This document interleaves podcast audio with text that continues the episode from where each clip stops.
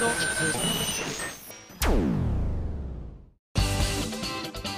あさみのシンガーソングゲーマー。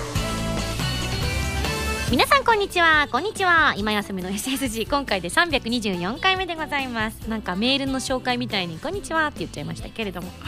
えー、映画「コープスパーティー完成披露試写会」というのがすでにね、えー、先日終わったんですけれども多くの方にもコープスパーティーの映画を見ていただいたのではないかと思うとドキドキでございます。ね、CD の方もついに発売されまして「バビロン・ビフォー・ザ・デイブレイク」もう今回の CD もですね本当に今井麻美という人物がいろんなカラーを持っている人だろうということは私も薄々は感じてはいたんですけれどもこんなに1ヶ月でキャラクター性を変えてもいいのだろうかって思うぐらいですね。あの楽曲の方向性が全く違っていたのでそれはそれで私としてはすごく楽しかったのでね、えぜひこちらの CD もたくさん聴いていただきたいですし、え劇場とニコニコ動画での公開はコープスは、えもうすぐ8月に入ってからなんですけれどもゲームの方もね7月末に出ますからぜひ今年の夏もコープスパーティー三昧で過ごしていただければいいななんて思っております。はい。さあじゃあねまずは普通歌紹介したいと思います。こちらデザイアさんです。ありがとう。ミンゴスこんばんは。こんばんは。いよいよ暑くなってきましたがこんな時はかき氷ですよね。ということで自分は炭酸飲料をシロップ代わりに使うのが好みなのですがミンゴスのお気に入りの味は何味ですか、えー、もしミンゴスオリジナルがあればぜひ教えてほしいですと子供の頃はねかき氷しょっちゅう食べてました。あのいわゆる家庭用のあのガーリガーリガーリガーリガーリってやつがうちにもあったのであの田舎に住んでた時にはですね毎日のように食べたい食べたいと言ってはお腹壊すからダメよ、まあ、私子供の頃からちょっとお腹が弱い子だったのであのあんま食べるとダメよって言ってなかなか食べさせてはもらえなかったんですけれどもあの子供心にですね攻略方法をだんだん学んでくるんですよね。お母さんに言うと大体ダメなんですけど、まあ、おじいちゃんに言うと大体 OK なんだよね みたいな。そうすると孫がねうちのおじいちゃん厳しいのですごくねあの近所でも有名な人だったんですけれどもおじいちゃんがこういつも厳格なあの本当に侍みたいな人だったんですけれども私といとこの女の子とうちのお兄ちゃんといとこの男の子のこの4人にはいつも甘くて例えばですねあの私たちがお菓子を食べたりとかしてるとおじいちゃんが陽気に近づいてくるんですよ。歌いながらね「かっぱえびせん食べたいな」って言いながら近づいてきて。かっぱえびせんあげるとおじいちゃん喜ぶみたいな人だったので「あのかき氷食べたい」って言うとおじいちゃんが「おおじゃあ回してやるよ」とかってねガリガリガリガリっつってやってくれたんですよね、まあ、数年前にちょっとあの他界してしまったんですけれども本当に最後までね武士のような方でしたね。かっこよかったです。そんなえー、当時はですねやっぱり分かりやすくいちごシロップだったりとかレモンシロップだったりとかをあの、ね、おばあちゃんが冷蔵庫から出してくれてやったりとかしてたんですけれども大人になってからなんか友達同士でかき氷をやろうってなった時には私は結構あのまあ確実に用意しておきたいものはコンデンスミルク。もうこれがないとかき氷は語れないっていつも思っているのでこれは絶対です。で一時期コーヒーをかけて食べるのが私の中で流行ってたんですけれども今思うんですけどあまり美味しくないね。なんかおしゃれに食べたかったんですよ。アフォガードみたいな。イタリアのね食べ方の。アイスクリームにコーヒーかけて食べる食べ方がおしゃれだなと思って。アフォガードって名前もすごい好きで素敵と思ってやってたんですけれども。大体薄まるよね。そう。あの気づいてはいたんですけどコーヒーにあの何ですコンデンスミルクかけて食べてほとんどコンデンスミルクの味っていう。コーヒーのなんか香りしか残ってない。で最終的に行き着いてあこれ美味しいなと。私はこれが一番好きだなって思ったのがあのリポビタン D をかけるというね。これがね美味しいですよ。元気も出るしね。夏バテにも解消になっておすすめでございます。ただその時にはですね決してコンデンスミルクをかけてはいけません。混ぜるな危険でございますよ。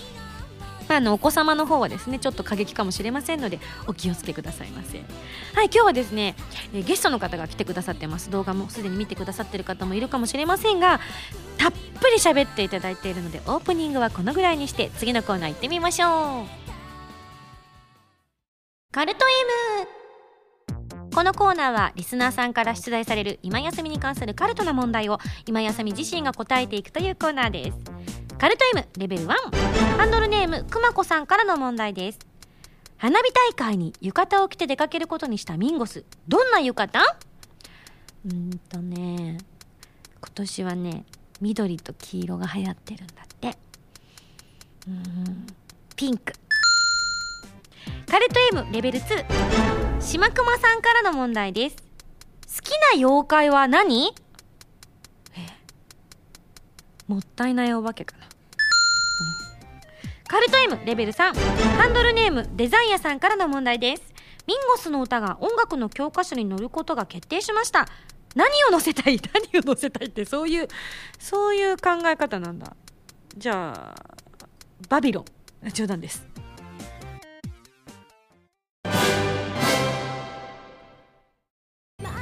今井あさみの15枚目のシングルテレビアニメ「プラスティックメモリーズ」エンディングテーマ「朝焼けのスターマイン」が好評発売中です。アニメ版は動画工房書き下ろしジャケットに加えプラスティックメモリーズノンテロップのオープニングエンディングが収録です。そしてアイラと司のプラスティックメモリーズオリジナルミニドラマも収録しています。DVD 付き版通常版もよろしくお願いします。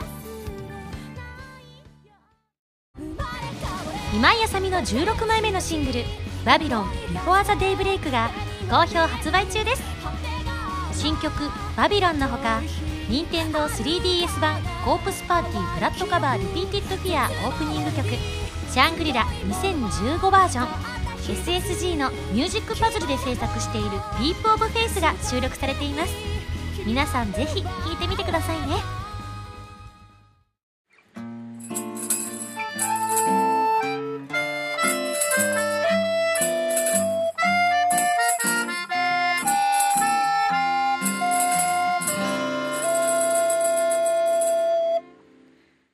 だよ。お便りコーナー。さあ今日もですねメール届いてるので紹介していきたいと思います。SSG 会員証ナンバー1311番スノーさんからいただきました。ありがとう。あさみさんスタッフの皆さんこんばんは。こんばんは。自分は民族歴2年で先日ようやくあさみさんのシングルそしてアルバムとライブ映像各種揃えましたよとありがとうございます、えそこであさみさんに質問があるのですが今までの CD、DVD、ブルーレイジャケットの写真で一番のお気に入りを教えてください。ちなみに自分としてはフレーム越しの恋かリミテッドラブの DVD 付き版のあさみさんがお気に入りですと、えーこの夏は新曲の配信や発売発売イベントなど等々ありますが倒れない程度に頑張ってくださいね。それではと。2015年はですね近年まれに見る健康体でこの夏を迎えようとしております。やっぱね去年あたりから気合だけで乗り切るっていうのは無理だなっていう風に思い直しまして今年はちょっと体幹トレーニングなんかもね取り入れ始めてるんですよ、まあ、そういうのも相まってあの体を調子崩しにくくなったのかななんていうのはね少し感じてはおりますがたまたまかもしれないので何とも言えませんが。さあ一番のお気に入り。難しい質問だよね。まあ皆さん薄々は感じてるとは思うんですけれども近年はほとんど写真チェックをしていないというこの写真にあまり興味のない私。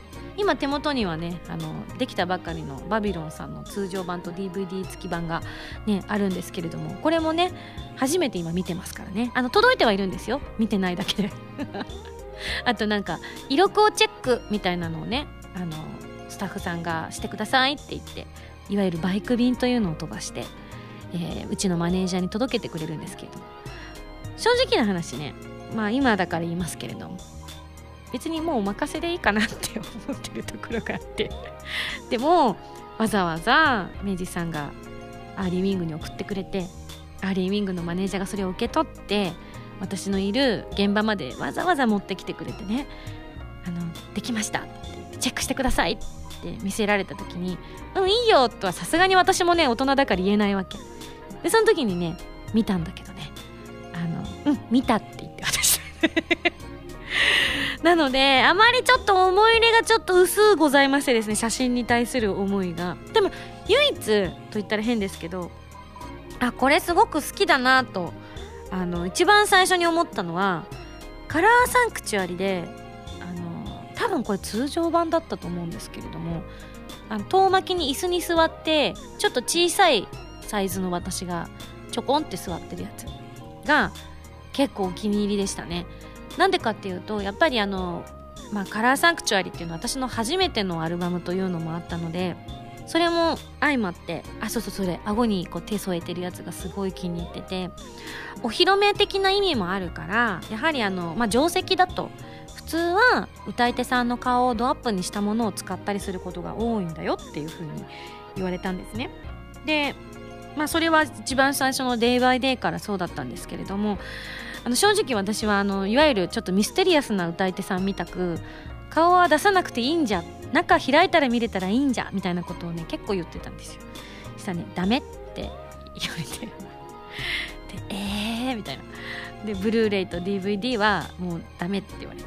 で通常版は当時まだそんなに吸っていなかったというか数的には一番少ない雰囲気になりそうな空気感だったので。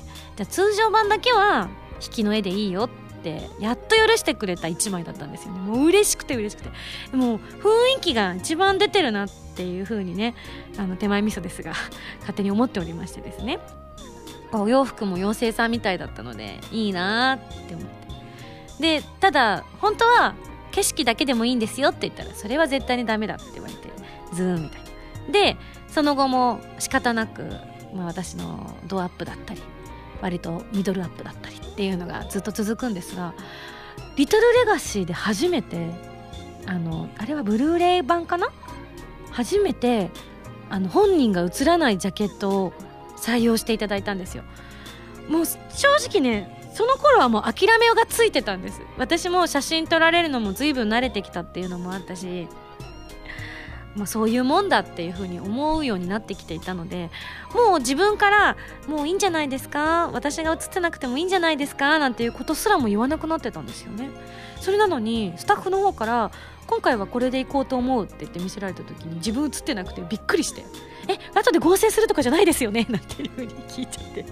またそのイラストっていうかデザインもめちゃくちゃかっこよくて私好みだったので嬉しかったですよね。まあでも仕方がなくもう一つ自分が写ってるので選ぶとしたらこの雲の果てのあのスーパードアップであの花束の中に埋もれてる斜めショットのやつがすごい好きですああこれこれこれこの写真がすごい好きでこの時に体中虫に這われていたなんて誰も思わないだろうなっていうぐらい神々しい感じが最高に素敵ですね。そんなこと言わなきゃいいのにって思うんですけど言っちゃいますよね。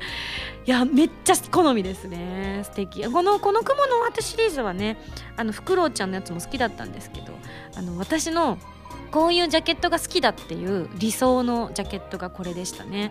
あのすごい大変な撮影だったっていうのもあってちょっと私もやつれてる感がまたこの空気感に合ってるなっていうのが好みだったりしてます。はい。えスノーさんはねフレーム越しとリミテッドラブを選んでくださったんですけれどもわりかし私が恥ずかしがってるやつを選んでくださってるんですよね。だから私はもう選ぶのやめたんです。みんながいいって言ってくれるのと私が好きなのはちょっとずれてるんですよね。なのでもうこれからもあのスタッフさんに基本はお任せでたまに思いついたら口出していきたいななんて思ってます。続きましてハンドルネームお米大好きさんから頂きました。ありがとう。こんにちは。こんにちは。ミンゴスはさだまさしさんのファンでもございますよね。もちろんでございます。あ知ってますよ。これめぐちゃんの話ですね。なんと池田めぐみさんがパーソナリティを務めているラジオのゲストとしてさだまさしさんが参加されていましたよ。本当に素敵なお話を聞くことができました。特に印象深いお話は手紙についてのお話でしたね。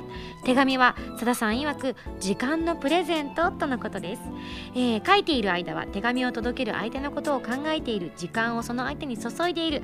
そんな大切な手紙をさださんはとても大事にされているそうです。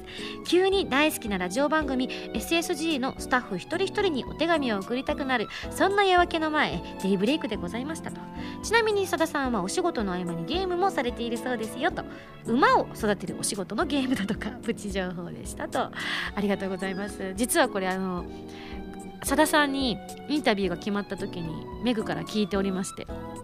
私がさださんの歌が大好きだっていうのを知っていたのであのあさみはどんな曲が好きなの？なんて話をねあの聞いてくれたりもしてたんですけれどもあの本当にメグはすごいなって思いましたよね。あのこのさださんがゲストに決まったっていうのが決まった段階でもう即、えー、もうライブも見に行ったりとかもう足で取材をしていろんなそのこうインタビュー相手の方にねどんなインタビューをしようかっていうのを本当にいつもあの熱心に考えているっていうのを間近で見ているのでねあの羨ましいなって思う反面に私はやっぱりさださん目の前にしたら緊張して何言っていいかわからないなって思うのであの素敵なインタビューになったんだろうななんて思いながらちょっと残念ながら私聞けなかったんですけれどもただねもう一個すごいびっくりしたことあったんですよ。そのさださんがゲストにいらっしゃる数日前のあの回で何やらどうもメグが歌を歌ったらしいんですよ。でもね聞いてくださいよこれ皆さん。これほんとすごいことなんですよ。あの私メグともお付き合いしてえー、何年だ？私が19の時に初めて会ってるからねもうかれこれ20年近く一緒にいろいろなことをやってきましたけれども一度もメグの歌声聞いたことないんです。友達なのに。で当時からももちろんカラオケとかもね世の中にはたくさん流行ってたけどメグは絶対にカラオケに行かない人だったんです。あの嫌だって言って。自分は歌が苦手だからあのなんか流されることのない信念のある女っていうのが今でもねそのこういうインタビューにもすごく彼女の信念みたいなものが生きててああこう本当に変わらなくしかも成長し続けてる素敵な人だなって思うんですけども。あんだけ絶対に嫌だって言ってたメグがまさか歌を歌うと。しかも旦那さん作曲で。すごいなって思って。やっぱ時は流れてるんだなって感じざるを得ない出来事でしたね。多分本人もねそういう話は歌は苦手だからとかそういう話はしてたとは思うんですけれども苦手とかのレベルを超えたぐらい絶対に解禁しなかったんです。どんなことがあっても。いやあの番組だからなんか人に新たなチャレンジを与えてくれるいい番組だなっていう風にねあの聞いてて思いましたけれども。はい。いや私もなんか新しいことに挑戦しなきゃいけないなとこれをね聞いて思いました。はい続きまして最後、えー、961番マロニーさんからです。どうも。うちの妻ってどうでしょうのドラマ CD 買いました。ありがとう。今井さんが妻役でご出演されているとのことでああこれは買うしかないなと予約していました。夜勤明けで寝ようとしていたところに代引きの宅配便が届きました。ああそろそろ発売だったなと眠い目で受け取りさらに眠い目で封を開けてみたところ。何やら CD ではなく台紙が入っていました。ん？ブックレットが折れないように入ってたのかなと思って引き出してみるとなんだか色紙の裏のような。は？っそこで思い出しました。公式通販の特典でサイン色紙が抽選で当たるというのに申し込んでいたことをそうなんとキャストさん全員のサイン色紙に当選してしまいました。眠気が一瞬で吹っ飛びました。先日のリリーベでサイン入りポスターが当たった時ああこれは今年の運を使い果たしたなと思っていたのにまさか2週間足らずでこんなものが当たるとは逆になんだかちょっと怖いですと。さて肝心のドラマ CD ですがこれは非常に良いものです。ありがとうございます。妻の可愛さが余すところなく発揮されています。よかった。さすがは今井さんです。ありがとうございます。みんなこれは買うべきです。あと下野さんのセリフ量が多すぎて心配です。かっこ笑い。それではまたといやすごい。写真があってですね。私たちがサインした時にはあの中央にあの福光先生にサインをしていただくので開けといてくださいなんて言われて私たちはサインだけをさせていただいたんですけれども届いた写真には間違いなく先生の妻の大きなイラストともちろん先生も下の方にピッて書いてありますけれどもシュッて書いてありますけれどもこれが完成品なんですねマジすごーい。いやいいなー。わーこれ超いい欲しい私も。いやー嬉しいですね。もう本当にこの収録緊張とねあの長いインタビューがあのどこかのサイトに載ってたと思うんですけれども本当に私が浮かれてる様子がそのサイトのインタビューでもね撮って見えたと思うんですが本当に嬉しかったんですがあのなんだろうな。まだ実際にあの先生の反応というのを私は聞いていないのでどうだったのかなとか妻が私の演技を聞いてここまでじゃないとか思っていたのかなっていうのがどこかにもし情報がありましたら私にお知らせいただければと思います。きっとあの昔から SSG にも昔呼びたいとか言って頑張ったことがあったんですよ。全然私が妻をやるずいぶん昔ですよ。もっと前もっともう本当に何年も前に私が好きな漫画ですっていう話で。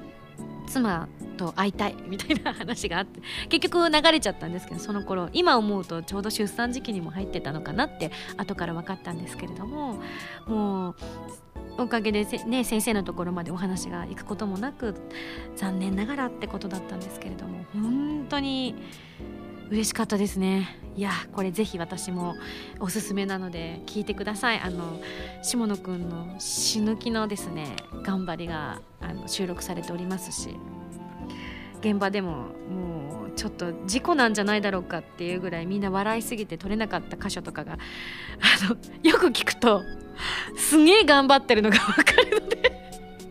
よく聞くとねさらっと聞くとそのまま聞き流しちゃうんですけれども本当に何度もよ耳を凝らしてよく聞いてください。どんだけみんなが我慢してるかっていう空気感をね感じていただければと思います。はいというわけで。もういっぱい喋っちゃいました。というわけでこの後もですねゲストさん来てくださってるのでお楽しみに。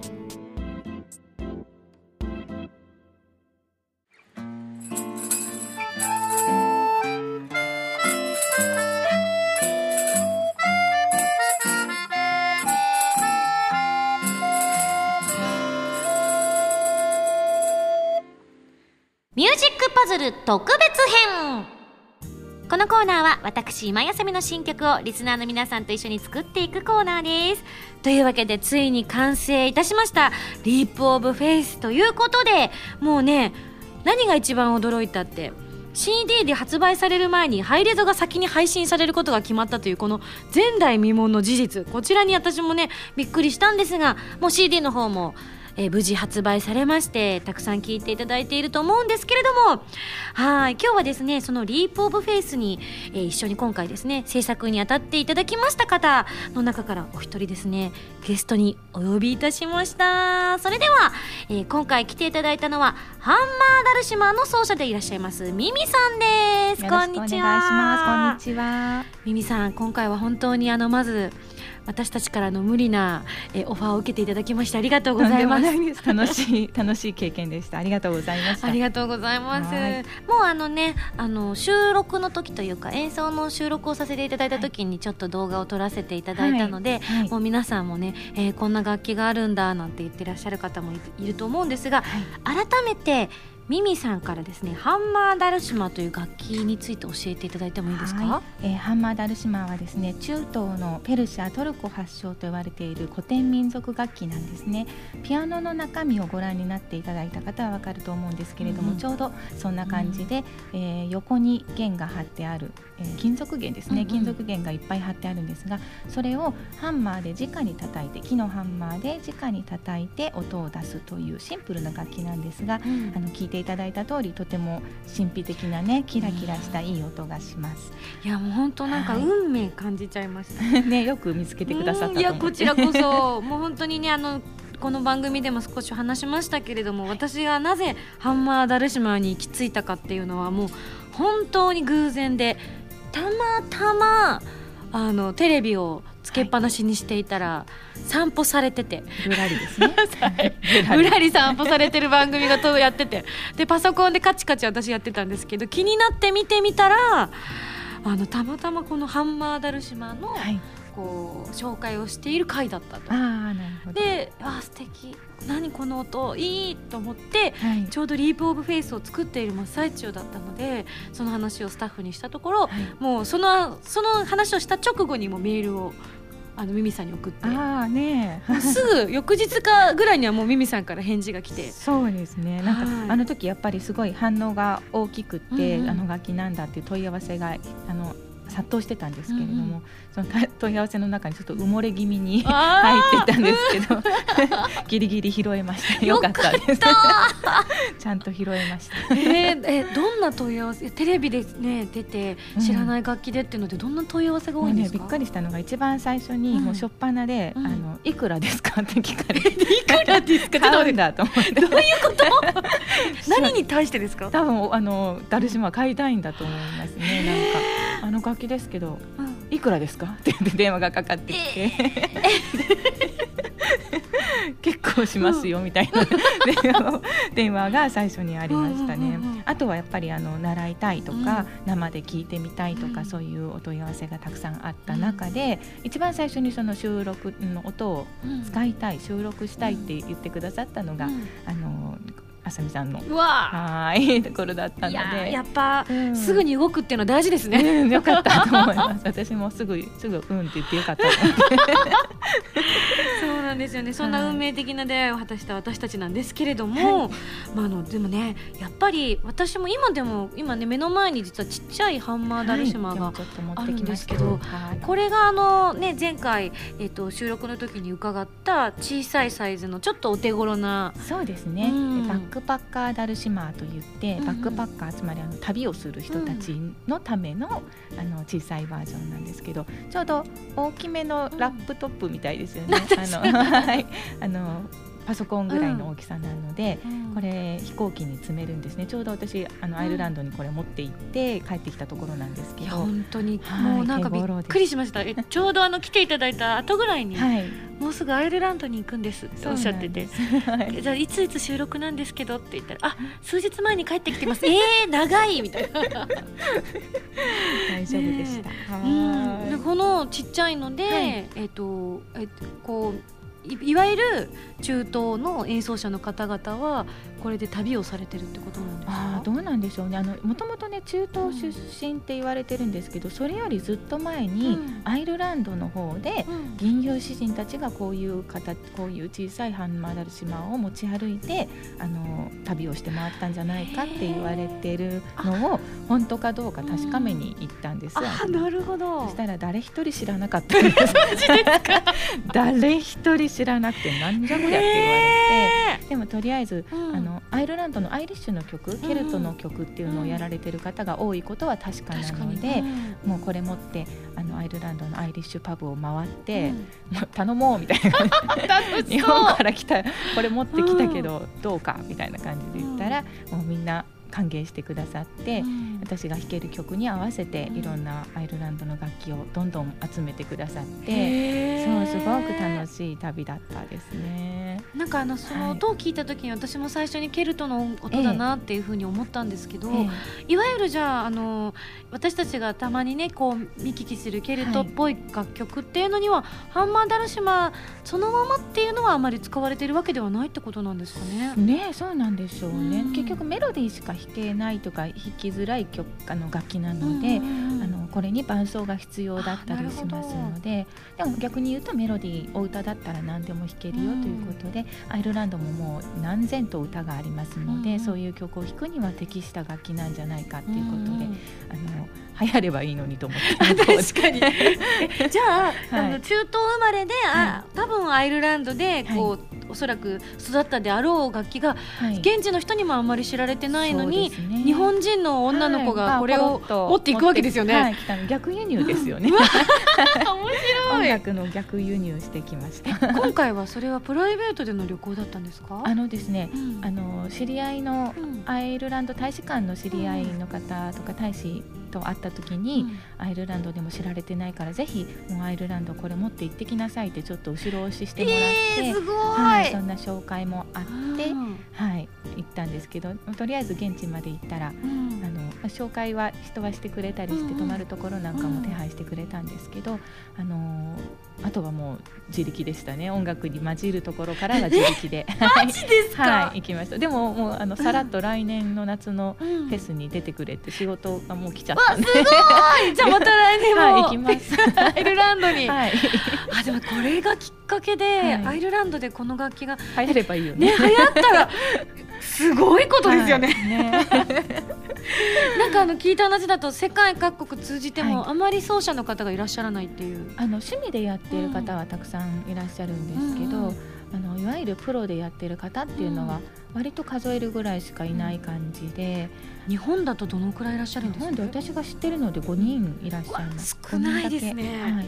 いますでもなんかジャンルがまいろいろなんですよね、うん。皆さんあのアイルランドだけをやってる方とか、もうあのオリジナルの曲をたくさん作ってらっしゃる方とか、あとはあのヒーリング音楽として、うん、かりますよね。でもそれも、ね、だと私もそう思います、うん。音楽療法とかヒーリング系の,、うんうん。あの音楽に使ってらっしゃる。いわゆる音としてうん。音色として使ってらっしゃる方もいらっしゃる中で私はちょっと何でもいけるこんだけ音階があったら何でもいけると思って、クラシックからジャズから弾けるのだけ全部弾けるものは全部やっていこうと思って、いやはい。じゃあ本当にすごいラッキーだったのが、はい。あのたまたまそのねテレビのオファーがあったからはい。私たちも、ね拝見することができたけれども、はい。ミミさんがクラシックしかやりませんだと今回のオファーも成立しなかったかもしれないですよ多分ね。ねこれだけしかやらないってな、やってると多分あんまり幅が広がってこない気がしてきたので、うん。はいで正直その Leap of Faith の、まあはい。デモの段階で多分聞いていただいたと思うんですけど、この楽器とこの今回の楽曲の融合っていうのっていうのは、はい。最初ピンときました？私ね最初から割とね、うん。いいんじゃんって思った、あわあ嬉しい、うんでも特うん。に、私だから基本クラシックが好きなので、パイプオルガンにグッときたし、うん。終わりのボレロっぽいね、うん。あのラベルのボレロっぽい終わり方も好きだったのであの第一印象がすごく良かったんです。で、あこれにダルシマつけたらどうどうやるつもりなのかなとは思ったけど うまくあの面白い形になってるなと思って。今ちょうどねあの、うん。出来上がったものは、はい。もう本当日本に帰ってきてすぐだったのでね、はい。あれねね 今聞いていただいたんですけれども、はい楽しみにしてました。うんどうでしはいた、あのくすぐったかったです。くすぐった？い、はどういった意味でしょう？いろいろな意味で。音もなんか、うん。あのよく耳すまさないとやっぱダルシマはうん。なかなか知ってる人じゃないと聞き取れないかもしれないんですけどこうコロコロコロっていうね、うん。あのトレモロの音がくすぐったくて、ね確かに。ででもそのなんかちょっとはい。儚い感じが、うん。この楽曲のそのな神秘性みたいなのをすごく増してくれてますよね。あ本当ですか、うん。なんかそうやって使っていただけるとうん。本当に私も嬉しかったです、うん他の楽器のそのいわゆる存在感みたいなのが半端なく強いタイプの楽器が多いじゃないですか。うんうんそその中でなんかすごくあの上の方でコロコロコロコロって転がってくれてるような音っていうのが、うんうん。この強いだけじゃなくて、うん、すごい楽曲の儚さを強調してくれてて、その歌う時にレコーディングの時私の歌を最後に撮ったんですけど、はい。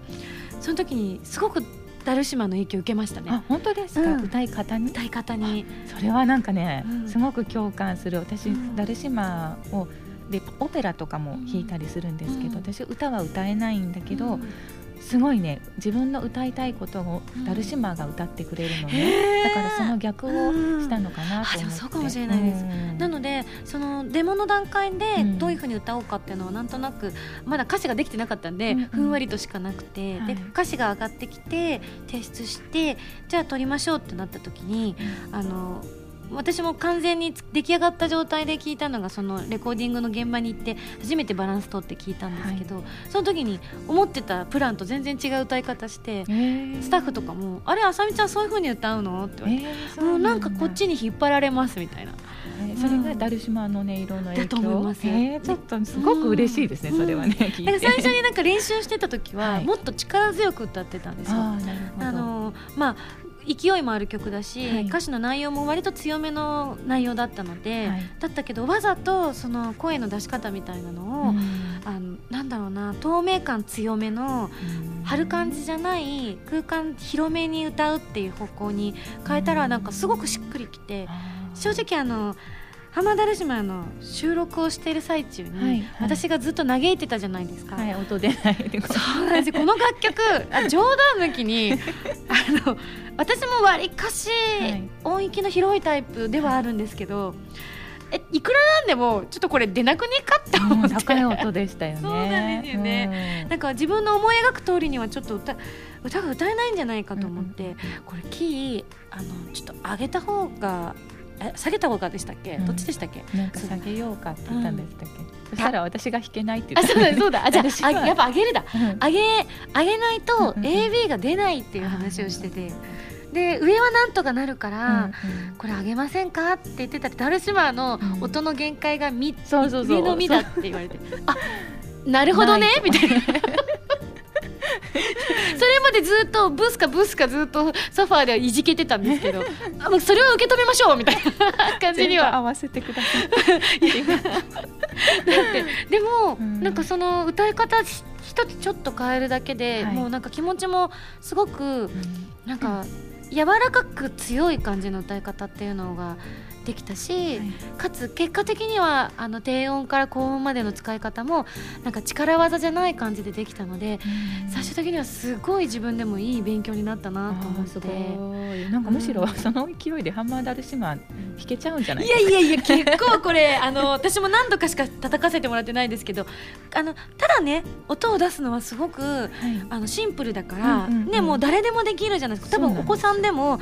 間違えずに叩けば叩けますね。いけますよね。はいただこれをあのミミさんみたいになんか人に訴えかけるような叩き方をするっていうのはやっぱすっごい難しいなって思いました。褒められた。本当にシンプルだからこそ。うん、それこそなんかピアノとかもはい。上手な人と、あのそうでもない人の差って、はい。多分ただ鍵盤を押せば同じ音は出るはずなのに、うん。なんでこんなにも音が違うんだろうって子供の頃からずっと思ってたんですけどそれと同じものをこの楽器にもすごく感じましたね。なんかね楽器のね、うん。歌わせ方なんですよね、きっとね。うん楽器に歌ってもらうっていう意識が出ると変わりますね。だから自分の声の代わりになったっていう瞬間が覚えてるもん。なんかただやっぱりそれこそうん。音を叩いて鳴らしてるだけの時からあ歌ったって思う時が違う、うん。えなんかちょっと音聞いてみたいなあせっかく今日持ってきていただいたので、はい、え何こうねアイルランドで弾いてた曲といいな聞いいな聞きたいです。はい。ゴールドリングっていう、うん。あのトラディショナルの曲なんですけど、これ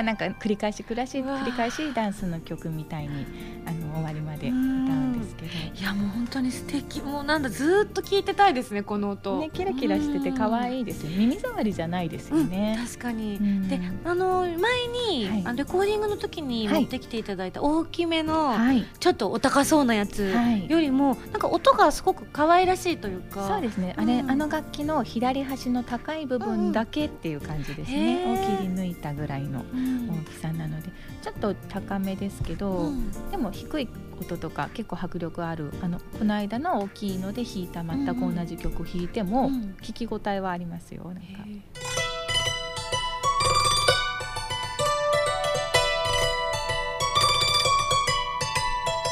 なんか、あうん、ーちゃんと音にはなってると思うので。いや素敵、はいこれでも本当にアイルランドの方々は、はい。ねせっかくの文化だからまたねねえ、うんそうぜ流行ればいい流行るといいですよね。本当に。そればっかりだけど流行ればいいいやーもうでちょっとあのさっきそのはい言ってる間の映像を見せていただいたんですけど、あはい。はいいやもうちょっと卑怯卑怯ですよねあの空気感と。あのお城を背景にあはい。ちょっと弾いてらっしゃったのを見たんですけど、ね。はい。もうこれよだれ出るなと思って。何の RPG だろうみたいな、ねゲームみたいゲームでしたの世界ってよく言われますね。街全体がそんな感じだったので、あの面白かったです。本当にあの偏僻なとこに行くともうんうん。う w i f i も飛んでなくてそうか。一時なんか音信不通になっちゃって、w i f i 難民になってまあすそっかでもそのタイミングでもし連絡していたらだ、ね、連絡取れなかったってことですね。はいなのでついている、本当にタイミングだったと思います。なんかね、うん。あの笑い話で、うんうん。あの飛行機に乗って海外に行くと,、うん、ともうじき間もなく目的地に着きますって言って、で現地の時間は何時なので時間を6時間戻してくださいとか8時間進めてくださいとかいうアナウンスが機内で流れるでしょ、そしたらアイルランドは間もなくアイルランドに到着します、えー現地の時間は何時なので8時間時間、えー時計を、えー戻してください、あと20年前に戻してください。なんで？8時間と20年戻してくださいみたいなことを言われて。みんなざざわみたいな。ざわざわしてます。やばいやばいみたいな。電波電波飛んでないと思ってすごいそういうことだ、はい。20年前は、はい。まあ、アナログの世界だったでしょ？でもなんか本当にあそんな感じかもって思いました。すごい洒落てますね。ね言い方がね。うん家石だみたいな。えでも来年も行けるだなんて素敵、うん。いいなついていきたい。ねぜひ行きましょうよ。ぜひこれ歌いましょうよ。歌いたいですけど はい。結構。あパイプオルガンいっぱいありました。あちこちのそうなんだ。やっぱすごいな。日本だとやっぱね都都内とかでも、うん。なかなかやっぱり置いてあるところ少ないからそうですね。今回あの上手にね撮影ができるのかしらとか、収録できるのかしらとか結構心配してたんですけど、はい。そうかやっぱ本場はすごいです本場はね。ね古いパイプオルガンがいっぱいあったりして、もうキョロキョロしちゃいましたね、本当に。え今後も今回ので、はい。本当に出会いってもう,、もうなんだろうなもう運命じゃないですか、はい。私がこの楽器に出会えたのも運命だし、ええひょっとしたらこのラジオを聴いてる方の中でダルシマやってみたいって思った方いるかもしれないんですけど、はい。そういう方はどういうふうに始めたらいいんですかね？えもう楽器買って弾いちゃえばいいんじゃなるほどね。誰でも弾けると思うの。で、ねえコツがいらないと思うので、うあのあの弾き方がねうん。心がこもってるとかそそれこそ歌わせるとか、うん。そういうのはあるかもしれないですけど、うん。基本的にもうある見たままの弦をドレミファソで叩くだけなので、本当にあの誰でも始めて、うんいつでも始めていい楽器だと思うので、はい。ちなみにこのちっちゃいのはおい。くらでしたっけ、3万5千円で。意外と手軽。はい。買えます。買える？これなら買える。あの大きいのはちょっと無理かなって思ってたけど、これおすすめへなまあまあ全然弾けなくはない。うん。ですねあの音音域も1オクターブちょっとしかないですけど遊べますね。十分遊べる楽器なので、うんいや本当に素敵です、はいおすすめします。もうなんか嬉しいですね。テレビつけといて本当によかった、ねすごい、ね、タイミングですよね。うん。この楽曲じゃなかったら見てても多分問い合わせようとは絶対に作って思わなたかった。曲そうなんですよね。ミングと見つけたタイミングがあったんですね。確かに。ほんであの私が見てなかったら多分あのこの楽器使いたいっていういうふうにはならなかったとあ思うし。スルースルーされちゃってね。多分そうだと思うんですよね。なんではい本当にいいこう運があったなと。この楽曲自体に多分運があるんだろうなっていうふうには思いますね。ちょっと歌うまでに1分半ありますけど 歌詞だから考えるの意外と楽でした。あの 歌詞考えるとこ短くて。あそうだった。結構あのねミミさんのね撮ってくださった時歌詞ができてないですっつって、はい。ね間に合うのかしら？なんてね 言ってたんですけど、はい。間に合いました。全然大丈夫だったんですはい、ね。よかった。1時間半ぐらいであのデニーズで書きました。すごいデニーズ。すごい。できたっつって。デニーズでコーヒー飲みながら。前半前半はもう前奏で、うん。後半はララララだもんね。はい。そうなんですそっあか 意外と書くとこ少なかったっつって。でも本当に自分の言いたかったことは全部詰め込められたというか、あのもうあるなるべくしてなった楽曲になったなっていうのもはい。出来上がって私もすごく思ったので、うんうん。はい、この楽曲たくさん聴いてほしいなって。そうですね。あうん。のダルシマ会の方にも広めておきます。あぜひぜひ。ぜひぜひ広めておきます。はいじゃあぜひミミさん、はい。この番組聞いてくださっている皆さんにですね、はい。ミミさんの今後の活動とかあいろいろあったらもしよければ教えていただければと思います。あの基本的に町田市のピアノカフェショパンというところで定期的な演奏会をしてるんですけれどもそれ以外にもあのちょいちょい呼ばれれば 割とどんな場所にでも演奏に行ってますジャンルを問わない楽器ですので本当にそれこそ飲みながら弾くようなパブからクラシック演奏のホールまであのジャンルを問わずにこれからも演奏していきたいと思いますのでハンマーダルシマの方も皆さんますます興味を持って応援していっていただければと思いますよろしくお願いいたしますありがとうございます。詳しいことはぜひミミさんのホームページありますので、そうすねはい、こちらの方から私たちもオファーをしました。ありがとうございました。はい、ハンマーダルシマミミさんで検索すれば一発で引っかかると思いますので、そちら注目してみてください。というわけでミミさん今日は本当にありがとうございました。楽しいお話でした。はい、最後にミミさんに参加していただきました Leap of Faith 聞いていただきたいと思います。どうぞ。真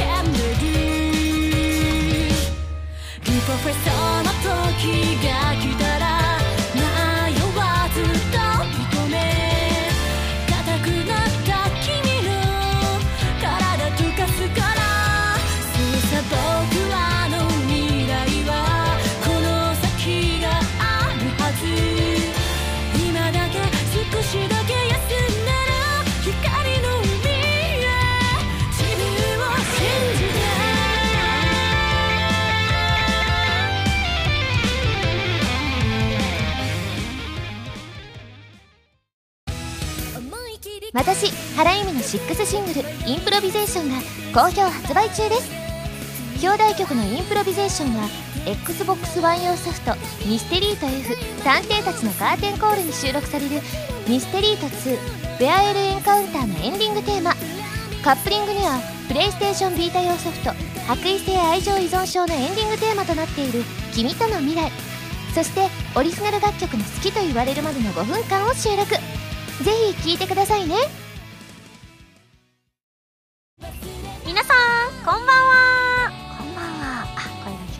ね。どうも今やさみです。今日は皆さんどこでラジオを聞いてらっしゃいますか？お家？旅先？物販待機？なんちゃって、えーこの番組は歌とゲームをテーマにお送りしているウェブラジオ今井あさみの SSG です。ファミツー .com のほかポッドキャストや YouTube でも配信中です。みんなのライフスタイルに合わせてあなたに寄り添うラジオ今井あさみの SSG 毎週土曜日0時に更新中です。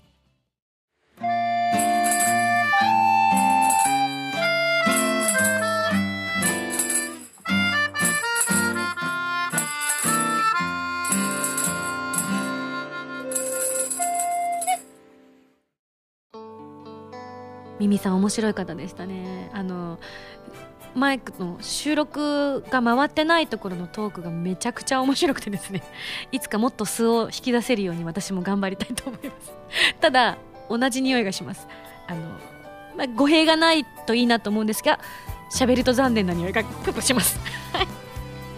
それではここでお知らせです。16枚目のシングルで映画「コープスパーティー」の主題歌「バビロンビフォーザデイブレイクが、えー7月22日に発売されました。DVD 付き版と通常版があり予約特典の B2 ポスターもありますのでぜひね予約した方は受け取ってくださいね。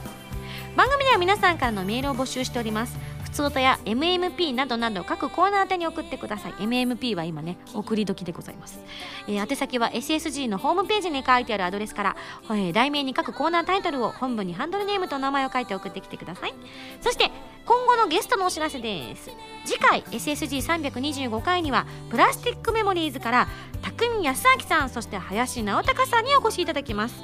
そして SSG326 回にはなんと映画「コープスパーティー」から前田のぞみちゃんにゲストに来ていただきます、えーのぞみちゃんへのお便りはまだ間に合います。7月の27日月曜日までに送ってください、えー撮影の日はなんかもね聞けたらいいななんて思っております。それではまた来週土曜日に一緒に SSG しちゃいましょう。お相手は今井あさみでした。バイバイ。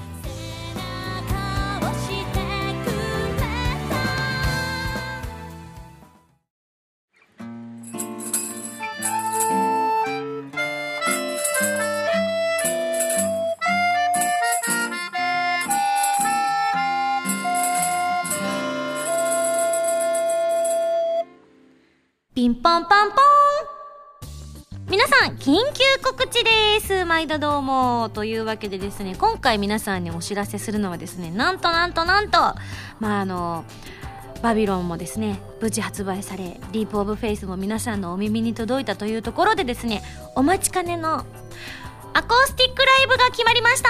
イエーイ。さあいつなのか皆さん気になっていると思います。えーとですね今年は11月22日に開催することになりました。日曜日かな？日曜日です。はい。でどこで行われるかというと横浜にありますみなとみらい大ホール的なそんなところで開催しようと思っております。そこにはなんとパイプオルガンもあるんですね。なのでぜひ Leap of Faith のですね生演奏初披露ということになると思います。なのでぜひ多くの方に来ていただきたいと思うんですが実はですね、えー先ほどのね、えーミュージックパズルのコーナーをね撮ってる時にですねこんな出来事があったんです。ぜひ、えー音声の方を収録しておりましたのでお聞きいただきたいと思います。どうぞ。あちなみになんですけど、はい。ちょっとこう今ここで聞いていいかどうかちょっとわかんないんですけど、はいはい。試しに聞いてみますね。ダメだったらダメって言ってくださいね。はい。実はあの水着とかならないです。よマジですか？ならないですよ。私もならないです。てか今月なってんだな私。先月かな今月かな。やばいな。